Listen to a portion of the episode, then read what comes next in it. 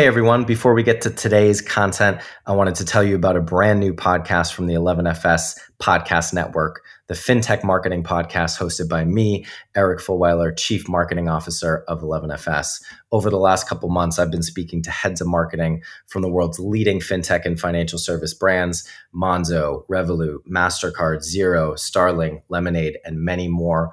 We heard their insights and ideas on how they build brand and drive growth for their businesses, and now we can bring them to you.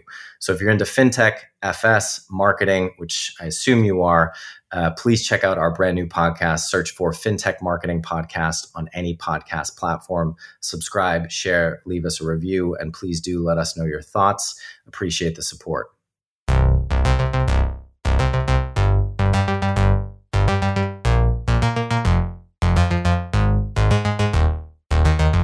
From 11FS, I'm Sarah Kocianski, and this is FinTech Insider News.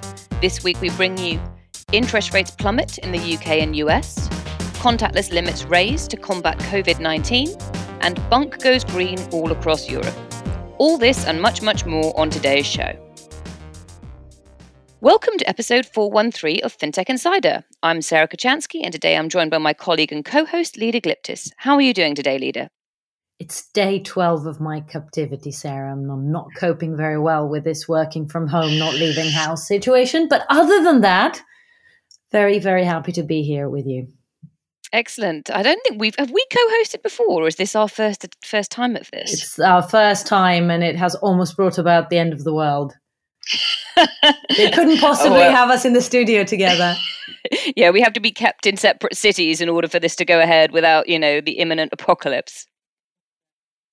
Right. Well, as you may be able to tell from that, um, uh, we are practicing our social distancing and we're all remotely dialed in. So we're not in the studio this week, thanks to coronavirus, but please bear with us. The show will go on. As always, we're joined by some awesome guests. Um, making his FinTech Insider News debut, we have Miles Stevenson, CEO of Modulr. How are you today, Miles? Yeah, very good, thank you. Uh, fantastic to join you, albeit remotely. Um, nice to be at home in Edinburgh, not travelling, um, albeit under strange strange circumstances. Yes, you know, the thing I'm enjoying most about um, all of this is that I get to see inside people's living rooms, which is just fascinating.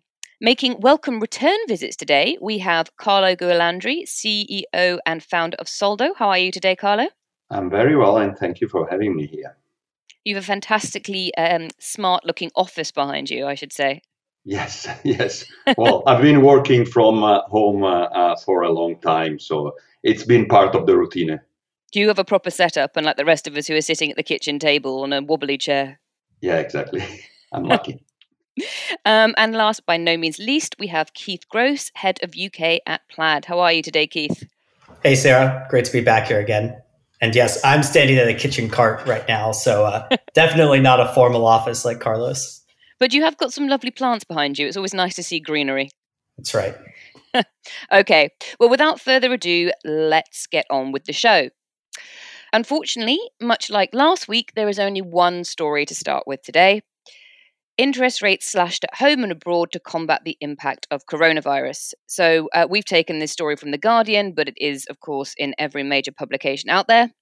Um, in the UK, the Bank of England recently slashed rates to 0.1%, an all time low for the 326 year old institution. Uh, the move follows a previous cut that reduced rates to 0.25%. Um, the bank will also buy another £200 billion in corporate and government bonds. Uh, meanwhile, across the pond, the Federal Reserve announced it would cut target rates to near zero, and it will buy around $700 million in Treasury bonds and mortgage backed securities. Um, the Federal Reserve, Bank of England, and four other central banks have also come to an agreement a few weeks ago to lower rates on currency swaps. So, thoughts on this one, please? It, it feels like the central banks have uh, pulled out the bazookas at this point, right? I mean, just about everything they can do to throw at this, they they have. Um, so I, I, think it's it's probably the right call, but um, it doesn't feel like we can go much further than this at this point. It, it does make you wonder when it's going to come home to roost, though, because I totally agree with Keith. It is the only thing they could do, the absolutely right thing to do. Um, how long can they keep it up for when we don't know how this situation will pan out, how long it will last, and how long it will be needed for? And when are we picking up the tab? Because even if they print money, we're, we're going to pay for it some at some point, right?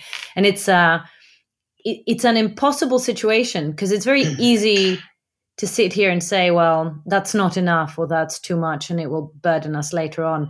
But the reality is same as everyone else. They're faced with an unknowable situation that has no clear end in sight and they have to, well, to do something meaningful. Well, if I can add, uh, how much more they can go? Well, uh, uh, the continent has been living with negative interest rate for quite a long time. So yes, we know exactly how long this thing can go, and uh, and yeah, it's close near zero. Uh, whatever it is from above uh, is still normal territory. Is when it goes into negative that sort of the world turns upside down, and a lot of very strange things uh, start to happen. I mean, if, if I can say as well, you know, normally when something like this happens, you would expect, um, you know, lenders to, to, to start, you know, doing more business, if you like, and um, people who are offering, you know, savings accounts and deposit accounts to reduce their rates. But what we've really interestingly seen in the UK is almost the opposite. And I know it's because it's a maelstrom, you know, it's a perfect storm. But as of today, we've seen um, a huge number of mortgage providers uh, pull pull their, their mortgages off the shelves. So um, 552 mortgages have been withdrawn in the last two weeks from the UK uh, market, equivalent to 10% of the total mortgage market. Now, um, the explanation that's been given by a lot of the, the lenders is that um, they need to focus on their current customers because, as we've talked about before, some of the other measures that are going on um, are giving mortgage uh, holders and mortgage payers a, a, break in paying their, their mortgage payments monthly because of everything that's going on, particularly with um, you know uncertain employment status. But then on the other side, you've also got um, savings accounts seeing their, their rates being bolstered. So OakNorth, Hampshire Trust Bank, and Atom all launched market beating rates on fixed term accounts um, this week. So uh, not only are we seeing kind of, you know, it's, it's, it's unprecedented, but as Carlo says, it's, we're still in positive territory, but actually the impact it's having is not quite what you would expect it to normally have. And my personal opinion is that's because of everything else that's going on means that these instruments are just not behaving the way that that the markets or the banks perhaps expect them to. But I, I may, you know, other people may have some more color to add on that. I, I think you're absolutely right. It's more, um, it's it's a very narrow splash of color. I've I've got to add, and that's as as you would expect around infrastructure because you you hear the announcements coming out of of number ten um, that set the direction of travel, and then you see the differential speed with which various providers respond because at the end of the day you're only as fast as your infrastructure. So you see the challengers coming out um, fairly quickly with uh, this is what we've done to to follow the government advice. I have received six texts from my mortgage company saying we will get in touch when we've got a solution.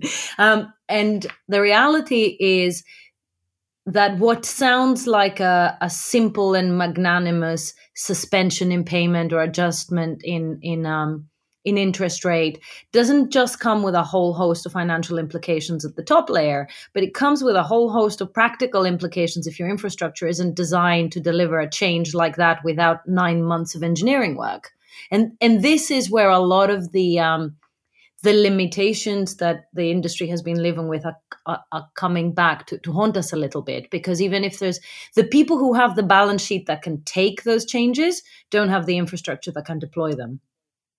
Miles did you want to add something there yeah i, I think the, the real pertinent point that Leda makes there is speed and what we're seeing is things changing so, so rapidly this time that there needs to be a quick response. People having to make incredibly quick decisions around how they keep businesses running, how consumers react. And this, whilst I think any relief or help is clearly good, this just seems to be taking too long, or it's an example of something taking too long to work its way through the system. And particularly as you highlight, if there are Uh, challenges in then getting that through platform systems processes, then w- will it really have the impact that, that it needs in the market? And therefore, would it be better directed at how do we get funds, cash to businesses to keep people employed in a quick and a, an efficient way? Keith, did you want to yeah. add to that? Yeah, I, I totally agree with Miles. Like, I think one of the biggest issues we're facing here is I think the first wave of, of people that are going to be hit by this is really small businesses um, that have had to close down because of the quarantine. And so, how you're going to trickle down this money and get loans into those people's hands, I think that's going to take time. And one of the issues we're seeing as well is that I think a lot of lenders at this point are a little worried about the health of their existing book. And so they need they're thinking about that versus how do I then take money and get it out to the people that need it immediately. And I think until that happens, you know, it's going to the jury's going to be out on how much of an impact this is actually going to have. Carlo, yeah, did you want to? I, I, I, believe that at the end of the day, the risk uh, volatility that has exploded and nobody knows is, is way more relevant than 15 basis point uh, on the interest rate. Uh, the real thing is nobody knows how to uh, uh, to, to measure uh, the risk and how to score the risk and how to price the risk. And until these things settle down a little, it's it's just that uh, yeah, whoever has uh, loans out will keep those, of course. Uh, but before adding to that, you want to know what's going to happen. So it sounds very much like a, we, you know, as with everything in this space, we're going to have to watch it unfold. And indeed, by the time this podcast goes out, things might have changed again. But that is the world we are now living in. Um, going to move us on to um, another change that's happened this week. Um, also, um, obviously, uh, as a result of the impact of coronavirus, um, and that's that the contactless limits uh, will rise by fifteen pounds in the UK.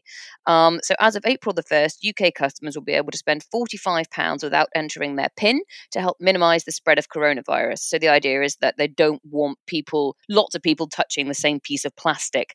Um, the new rate won't apply everywhere, and some shops will take longer than others to implement it, as always with anything like this. Um, the last limit raise apparently took two years to put in place, but the British Retail Consortium says it's working quickly to apply it for next week. So I guess fingers crossed, everybody. Um, Ireland's going to see a similar limit increase from 30 euro to 50 euro. Uh, we've seen sort of other similar moves across Europe. Europe and the Netherlands, they have upped the um, the SCA requirements. So uh, you used to have to do, enter your PIN after 50 euros worth of contactless transactions, and now they've upped that to 100 euro. Um, do we do we think this is going to have any effect at all, uh, Keith? Uh, I think this is a net positive move. Um, you know, as long as fraud stays under control, I think the more we can enable contactless payments, the better it will be for consumers longer term. Um, I think this goes back to one of the comments that that Leda made earlier, though, which is it's it kind of shows you how hard it is to make some of these infrastructure changes. I've heard that part of the reason is take Ireland, taking Ireland a little bit of time to make this shift from 30 to 50 is an infrastructure need, and just how do you actually put this into practice? Um, so I think this is a, a world now where you're starting to see, um, you know, how can we make changes quickly to make things easier for consumers and businesses um, I think this is definitely a, a, positive move to prevent the use of cash and the trans, transfer of germs that way. Um, but I think it's interesting how different countries are taking longer or faster to implement it. Leda, did you want to add to that? I do. I actually, um, I, I agree. I agree with that. I, I am. I, th- I have a dual concern. One is the fact that quite a lot of the implementation is left up to the um, uh, discretion of retailers. I, I I may have lectured my local Tesco cashiers more than once about the fact that actually contactless on a phone is a two-factor authentication and they shouldn't have the same limit. Damn it! Um, but the reality is, Tesco has made a choice to treat the the device the same way that they treat the card and that's their choice. So so while you're leaving that choice up to retailers a it causes confusion because people will default to assuming that the lowest common denominator is the most widespread denominator and it creates uh, to keith's point those those differentials in implementation because the reality is every such change comes at some cost to whatever infrastructure you're using. Uh, not so much on the on the on the retailers uh, necessarily but on their banks. And this is where uh, the the sort of fleets of of POS machines that have been where banks have chose or, or acquirers have chosen to save money in the past few years that cannot be upgraded remotely by just pushing the upgrade out will cause a massive um, potential delay here and the reality is the only way that you would get this done harmoniously is if the the regulator or the legislator said okay this is the deadline people and and off you go. And if you tried to save money on this before, you can't save money on it anymore. Uh, but we're in that unique moment in time where no business will be forced to have that capital outlay. So I agree with everything Keith said in terms of how positive this could be. But if it's left to the discretion of the retailers, we might see a very, very uneven um, adoption. Miles, did you want to add to that? I, I agree. The intent's absolutely right, and it's a positive move and in the right direction. I just wonder where the the new limit came from. So forty five pounds is that something that's perhaps a little bit too logical? Sounds familiar in terms of the I think the average um, debit card transaction value in in the UK. Um, but given the changes in the market and we're now being encouraged to go shopping less frequently, therefore average basket sizes will rise. Should it have been 100 or 150? So good and positive, but what, what's it really aligned to? I agree. I, I thought it was a very strange number because my, my first thought was, well, where can I use my debit card at the moment? If it's not online, it's Tesco. I can't, or Waitrose, or Asda, or Morrison's. You know, we were not among the lucky few to have signed up to online grocery delivery before this happened. So now we cannot get online grocery delivery. So I have to go to the supermarkets, which is a whole other question. But as you say, when I'm there, I've been told to go once a week. Um, and I, you know, for, for two of us, with two people in my household, forty-five pounds. Yeah, we can probably do a week shop for that. If you're feeding a family of four or six, you know, 45 pounds is not going to get you very far. So it does it does feel like a very as you say, a strange choice. If somebody did make the decision to go with £45 because it was the average basket size, did nobody think, actually, the average basket has gone rocketing up? And whilst we're at it, if we're talking about fraud controls, if the only place you can currently spend is a supermarket, arguably online, but the only place you can, why, that surely that takes, in my mind, that might take some of the concerns about fraud away because there's there's literally very few places you can actually use that card. Certainly in the UK.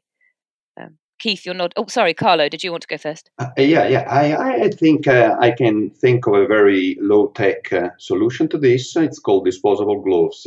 Uh, with probably one cent worth of latex, uh, uh, you can go as high as you want, as many times as you want, given that at the end of the day, you went all the way there to the supermarket. So you, you're out of uh, your home, uh, you are actually interacting with somebody. So the whole point of this is just not to touch four digits uh, on a keyboard. And uh, yes, uh, well, there are there are many ways you can defend from such a dangerous thing without having to upgrade or change the entire infrastructure. That, by the way, is going to evolve by itself, obviously, step by step. I think I think the the problem there, Carlo, is if you know where we can all get latex gloves, I'd be very pleased to hear it. Um, you may have them all, but I can tell you that they are not available anywhere else. And in fact, the NHS I think is struggling to get them. So, um, Keith, did you have a, a, sensible point to add there? Sorry, we got distracted well, there. Well, I just thought one like interesting point that's sort of underneath this is, which at least I've seen in my neighborhood in London, is a lot of stores that used to accept cash are now saying we're temporarily you know card only or contactless only.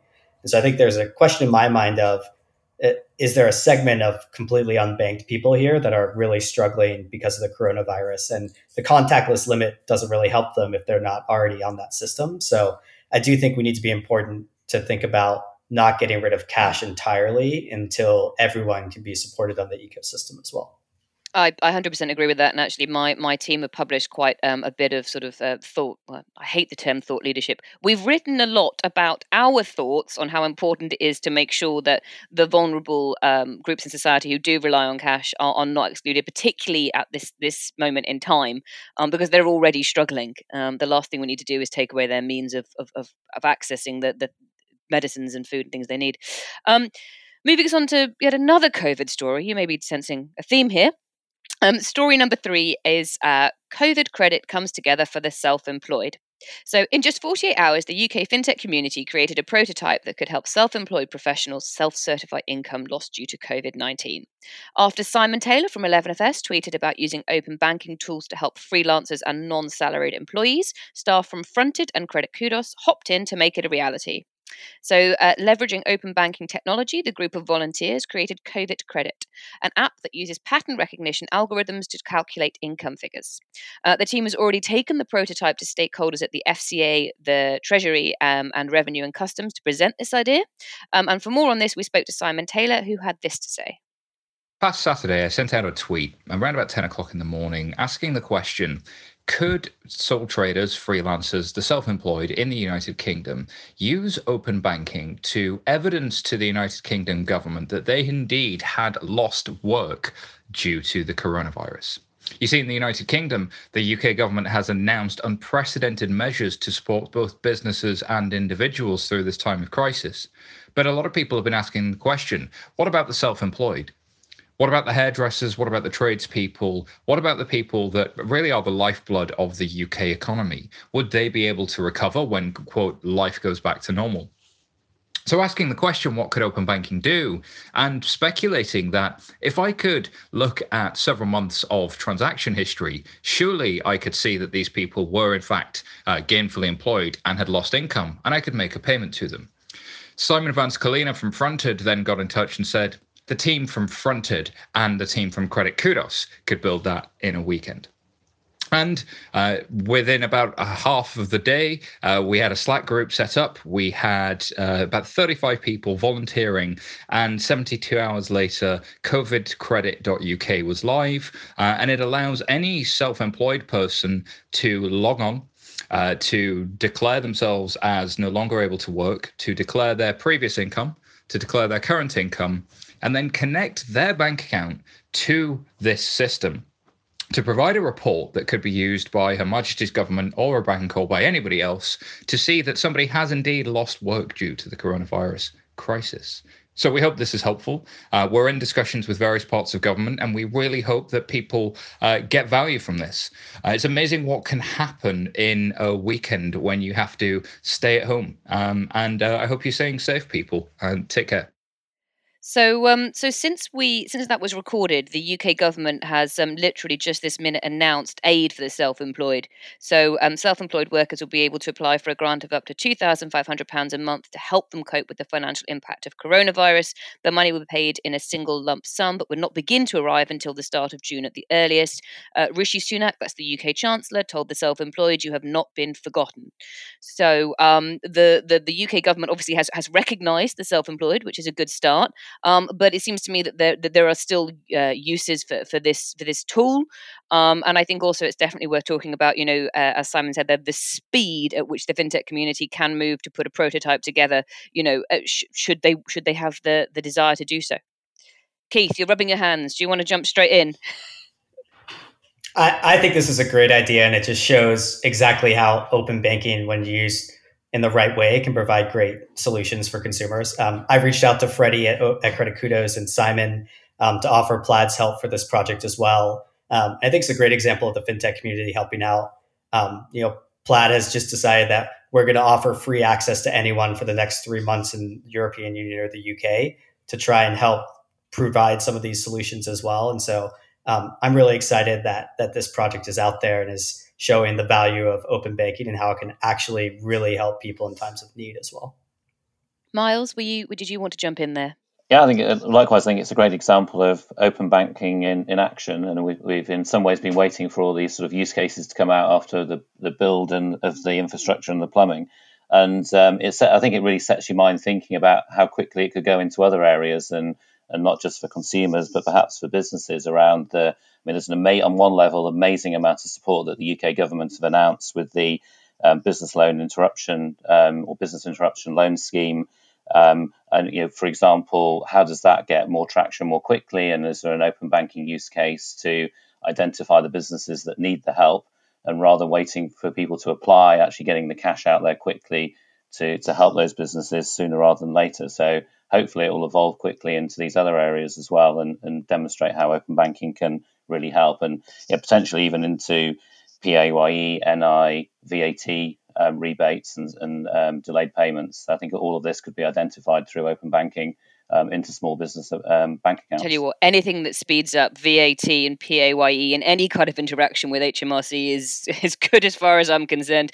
Uh, Leda, did you want to comment on that? Uh, just to add to, to, two points that I think um, are very powerful about this story. One is how people in this community came together to produce something super quickly that is in no way directly beneficial to them as either businesses or people.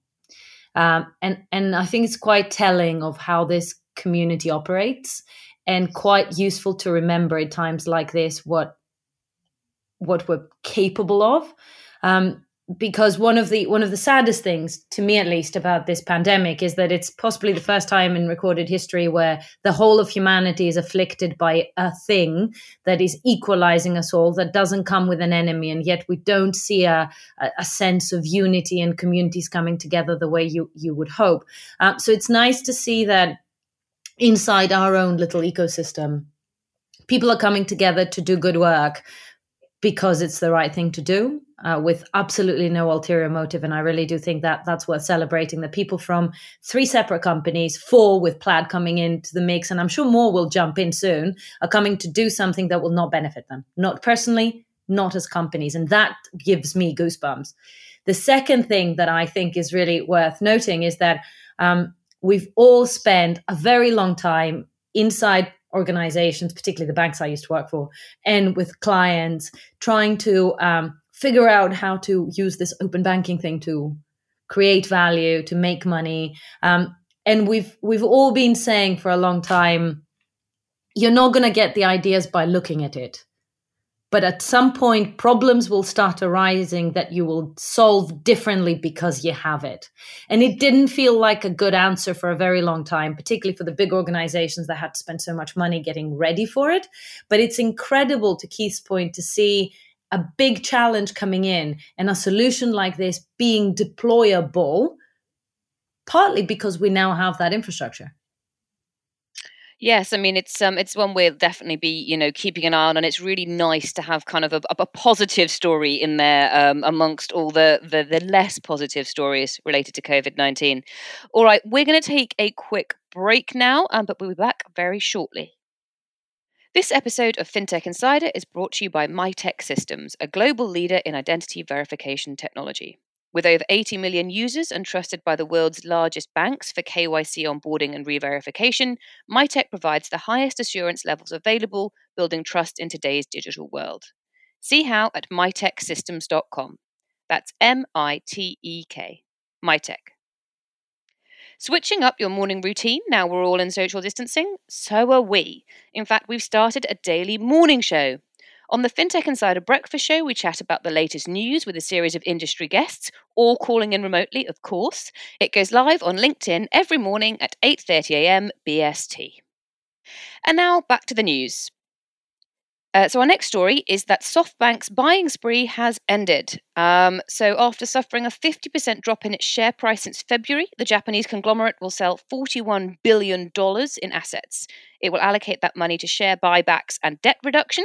The sale is expected to include SoftBank's stake in Alibaba. Its shares in SoftBank's cell phone carrier business, uh, or Yahoo Japan, could also be on the block.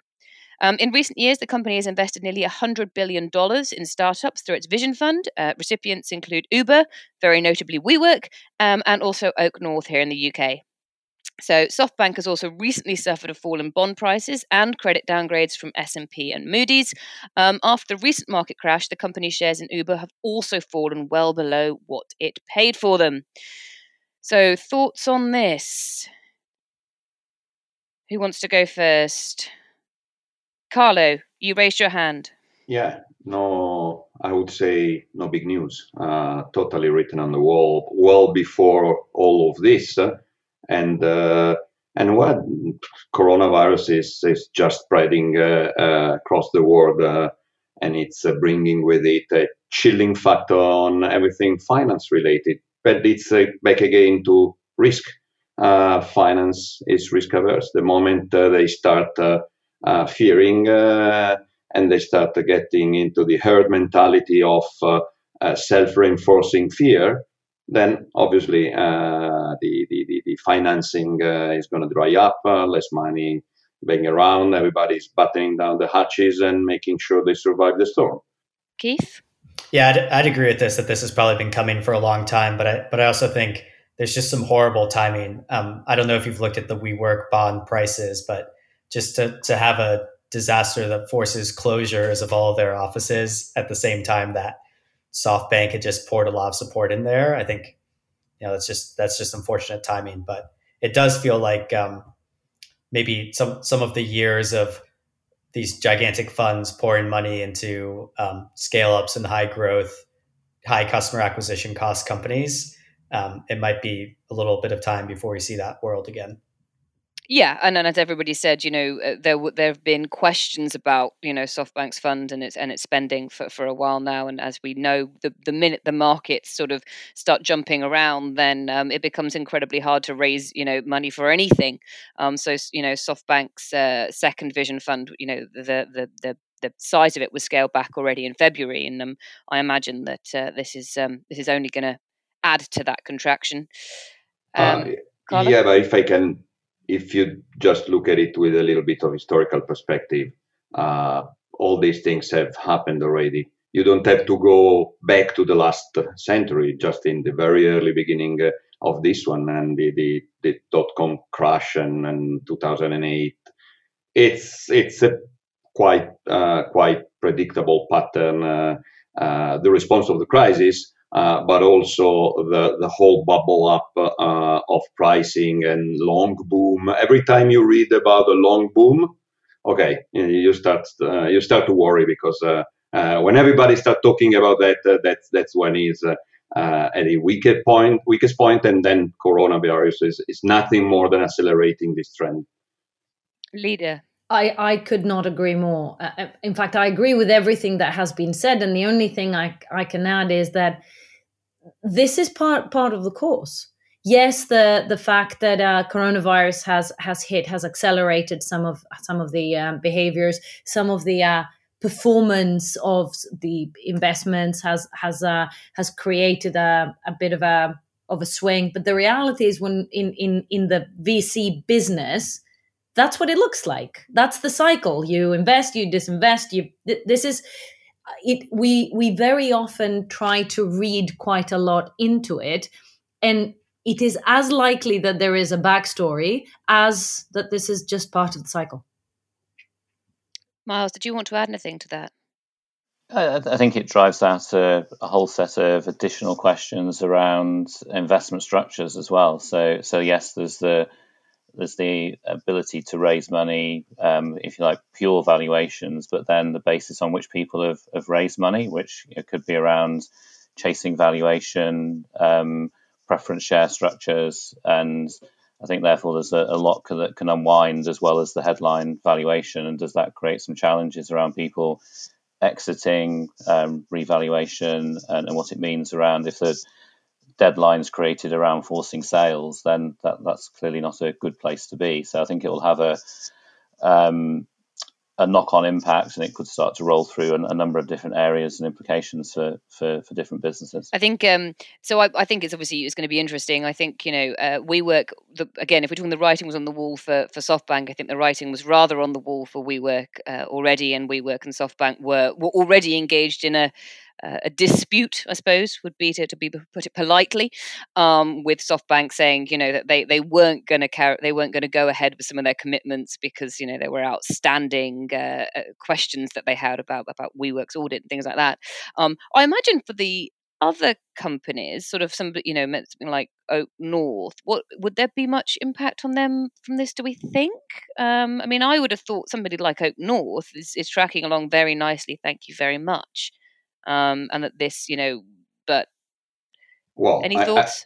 I, I, I wouldn't classify OakNorth in the same league as Uber or WeWork. Come on, come on, they, are completely different things. It doesn't mean that uh, if you're in a crazy moment where the uh, or let's say most common bet of uh, uh VCs is unlimited money can get you anywhere that means that everybody getting funded in the past five years uh, uh, subscribe to the same logic. OakNorth is a very profitable company, very well managed. They just happen to have accepted money from the mm-hmm. uh, from them. Yeah, exactly. I mean, I think that's that's kind of the point I was driving at. There is kind of like people that are saying, "Oh, you know, is the writing on the wall for SoftBank's companies?" It very much depends on the company, as we agreed. WeWork and Uber already uh, in that struggling area. It also depends on whether you choose to read more than a natural cycle into mm-hmm. what SoftBank is doing. So if if you disagree with the point I was making earlier and think that this active disengagement from companies that are was rightly pointed out problematic, but also from companies that are not, because what's wrong with Alibaba? Um, and you choose to read um, there's trouble in SoftBank um, narrative in this, then of course any company in the book might face challenges. But uh, but we have no reason to believe that there is a bigger story than what we're looking at here. It's to, to me this this could just be a portfolio rebalancing exercise and nothing more. Okay, well, let's uh, let's leave that one there and move on to our next story, which is that Revolut has launched stateside. So the European challenger officially entered the US market on Tuesday after months of testing. Its app-based service will offer Americans early salary deposits, the ability to send and request money, um, and 28 currencies that can be held in app, among other features. Uh, the company is also holding stress tests to accommodate any spikes of, uh, in usage. Um, and right before the announcement, Revolut denied rumors that it was facing financial difficulties due to coronavirus.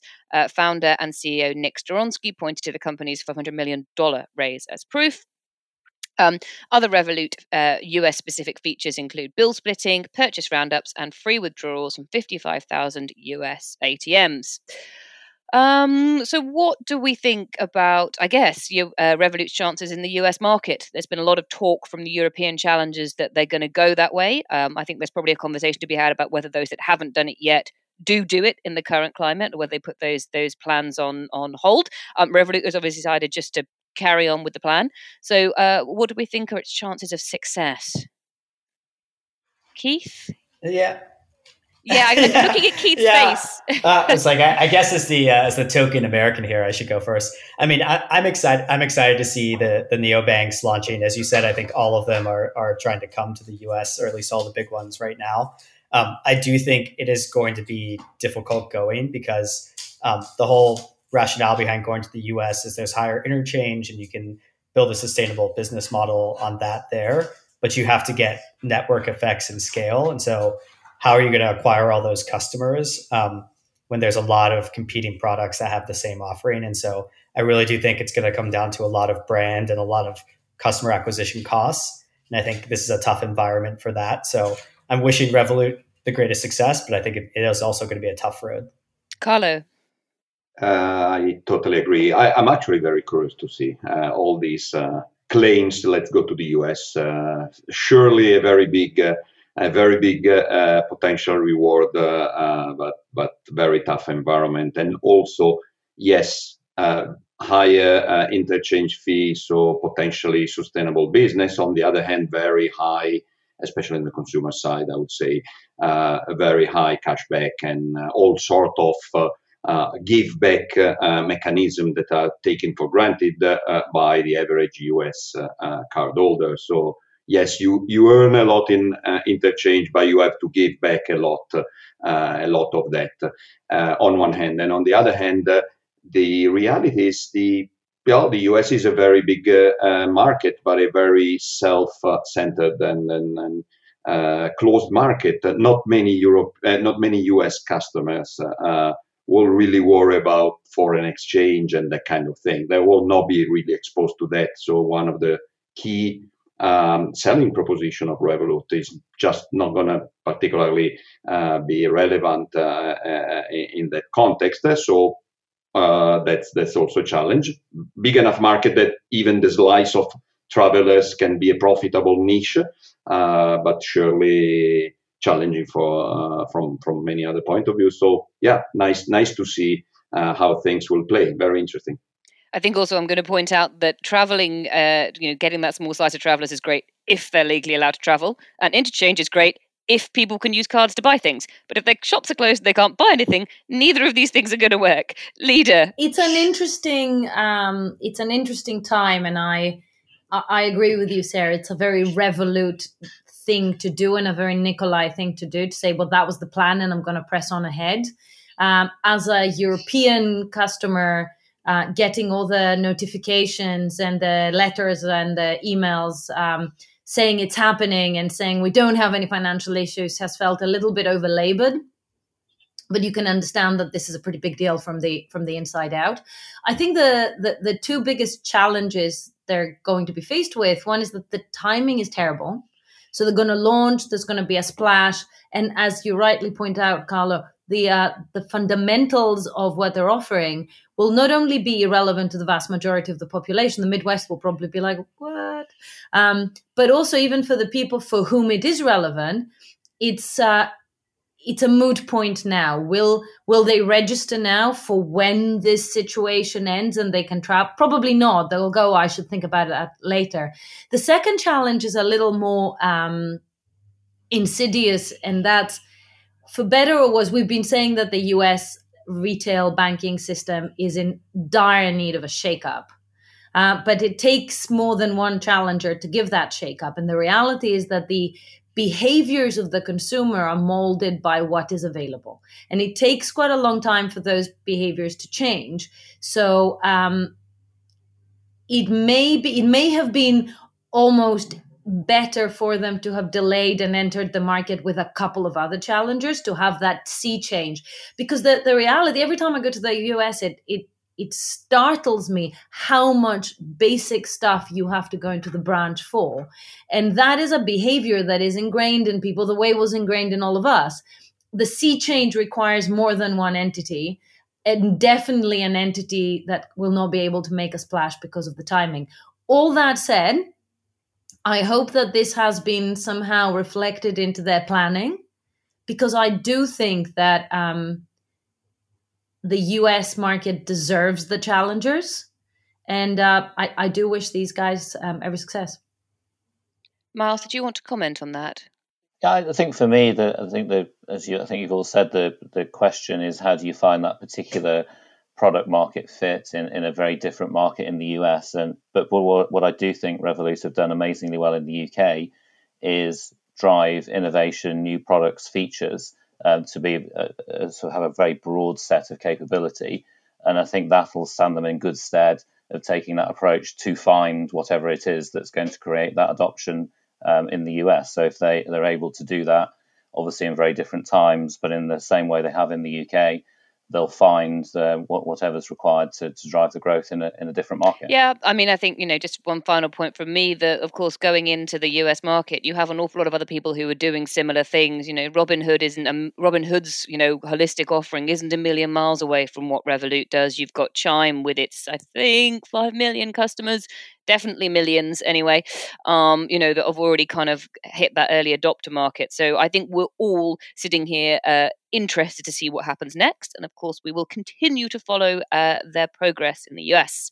But for now, we're going to the other side of the world. Uh, we our next story is that Xinja has drawn investment from World Investments. Um, the Australian neobank will receive 433 million Australian dollars from the Dubai firm over two years it will receive 160 million immediately um, and then 273 million in tranches thereafter.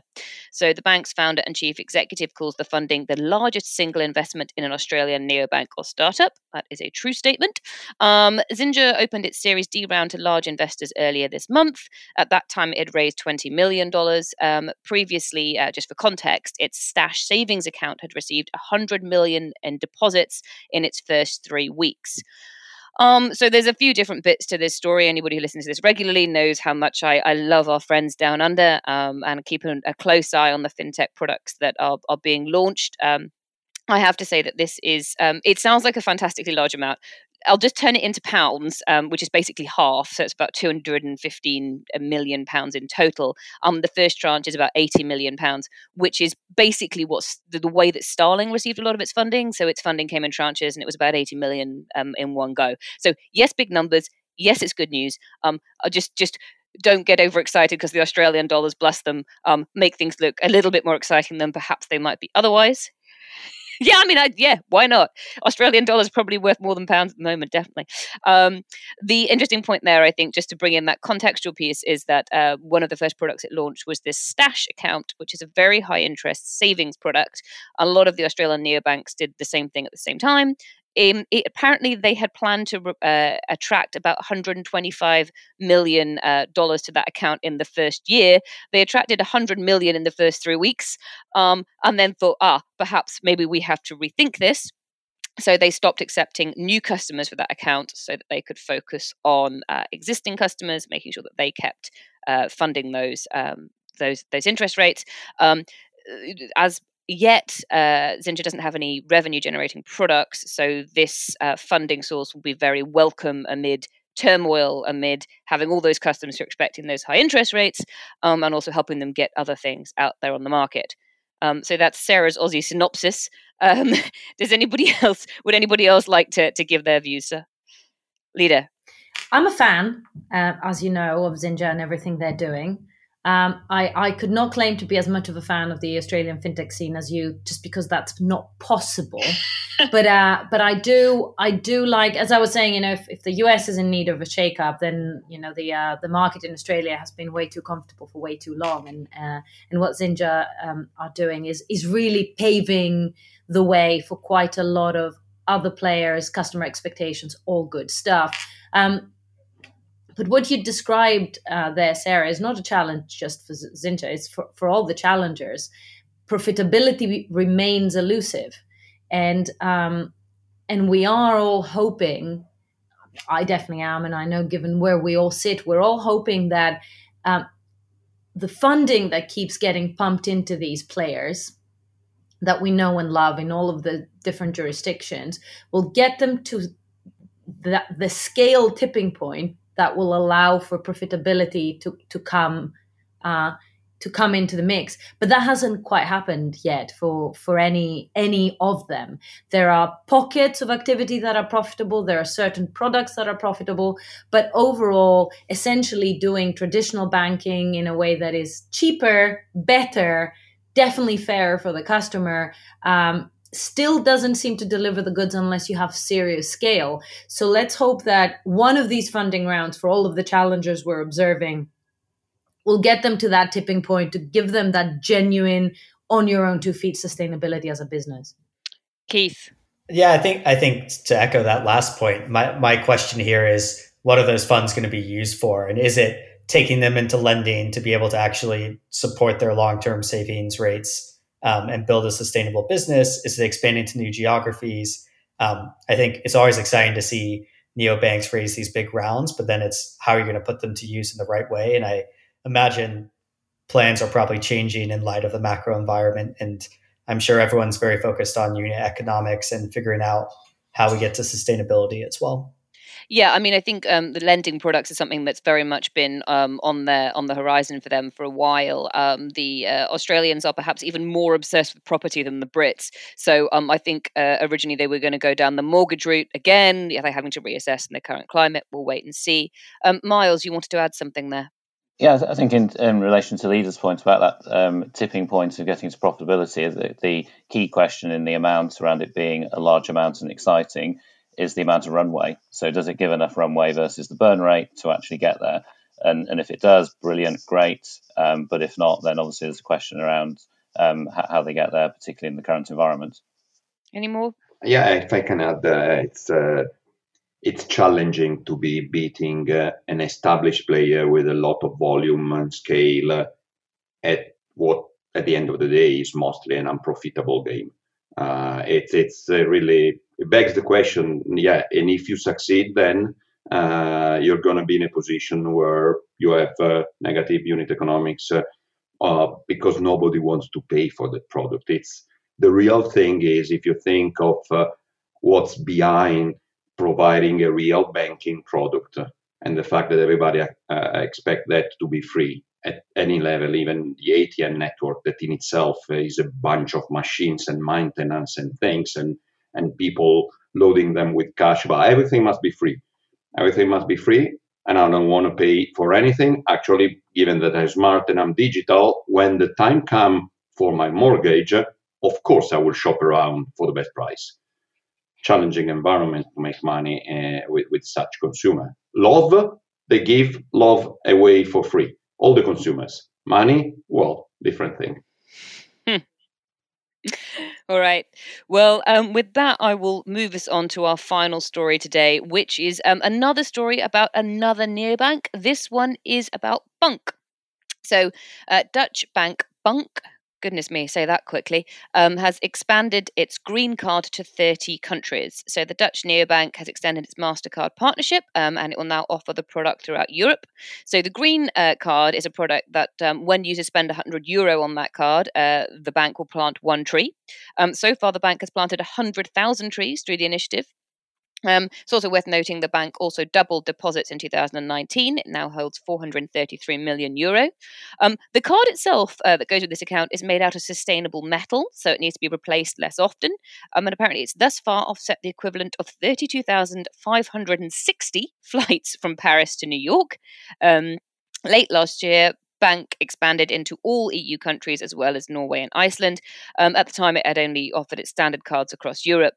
Um, just, I suppose there's two points there. One is that, um, you know, green, ESG, sustainable, yes, very popular. Um, two, bunq is a product that actually is doing very well and it charges for its products. So that's another interesting note when we're talking about those neobanks uh, models. Most of what you get from bunq you actually have to pay for.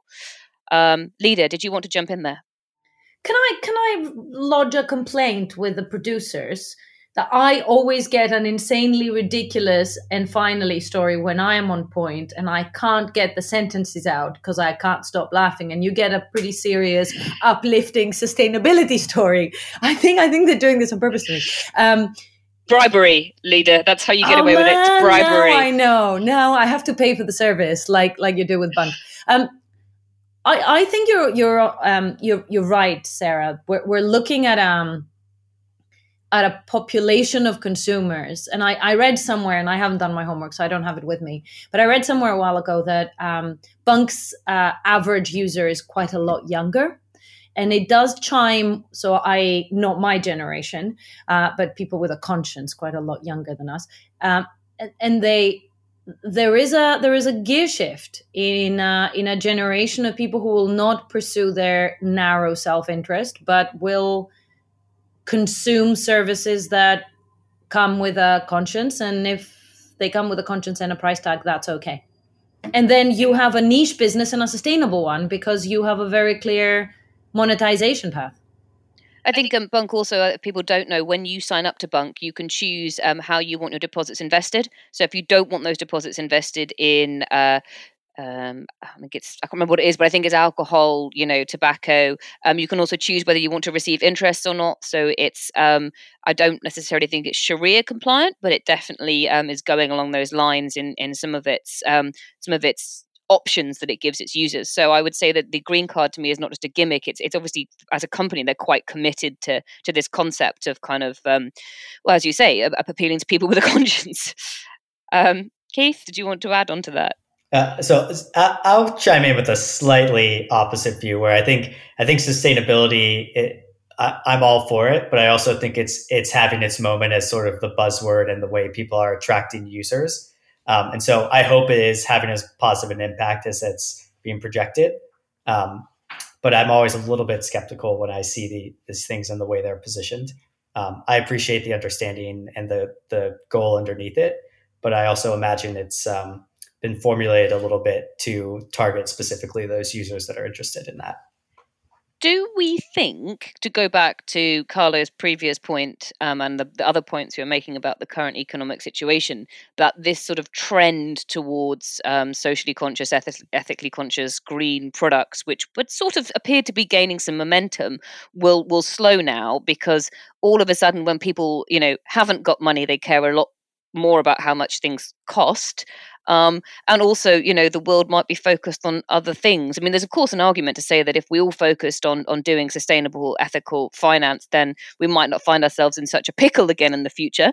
Um, I wouldn't uh, wouldn't you know pretend to be able to, to answer that in you know this podcast. But but over an overall, what are people's opinions on whether this trend will slow as a result of what's happening around us now? I, I don't think it's going to slow down. I think I think the whole global warming movement I think will continue to run maybe we'll get less headlines for a year, but uh, I don't think that's going away, and so I don't think this movement's going away either. Anybody else on that one? Well, uh, you you you can easily also connect the two things. That is, everything we're seeing is uh, ultimately uh, linked to increased population density on Earth. So, yeah, what we consume also what, what, what level of density and, and closeness to the animal world, uh, yeah, of course, you destroy the forest, you get in touch with parts of the animal world that up to the moment has been remote to you, and then all this closeness is opening up new avenue for transmission uh, of things. Yeah, that's clearly this, this. This one is clearly the new world. Uh, it's a little bit uh, uh frightening because sometimes it looks like some of the science fiction movies, uh, uh, not the ones with the galaxies and and, and, and the spaceships, but the one just saying what's going to happen ten years from now. And uh well, I, I, believe I believe science fiction is a very good prediction of the near future if done by smart people. And I think, uh, well, all, all the uh, all the early warnings are there. It's up to us to start uh, uh really believing in them and start uh, acting uh, accordingly. Well, on those wise words, I'm going to wrap up this week's news show. Um, thank you so much to all our guests. Where can people find out more about you? Carlo, do you have a, a Twitter handle or a website you'd like to share? Oh, yeah, it's uh, www.soldo.com. Uh, I'm, I'm, I'm, I'm a boring person, so my Twitter handle probably has had like five messages in, in its life. So better, better to go there. okay, thank you. Miles, how about you? You can find me on uh, LinkedIn, Miles uh, C. Stevenson on LinkedIn or Miles Stevenson on Twitter. And the website's uh, modulrfinance.com and modulr without an A. Perfect. Uh, Keith, how about you? Yeah, you can find me on Twitter at KM Grose, that's G R O S E, um, and plaid.co.uk. So P L A I D. Perfect. And last but by no means least, Leda. Uh, at Leda Glyptis on Twitter and LinkedIn or 11FS Foundry. Perfect. And as for me, you can find me on Twitter at Sarah Kocianski or blogging about all things coronavirus related on the 11FS website.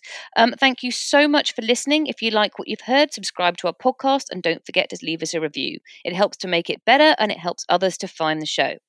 Speaking of which, if you know someone who loves fintech but who isn't listening to Fintech Insider, I can't believe there are many of those left, um, do pass the podcast along and let them know about the show. If you have any suggestions or feedback, find us on social media. Just search for 11FS or Fintech Insider or email podcast11fs.com. Thank you very much for listening. Goodbye.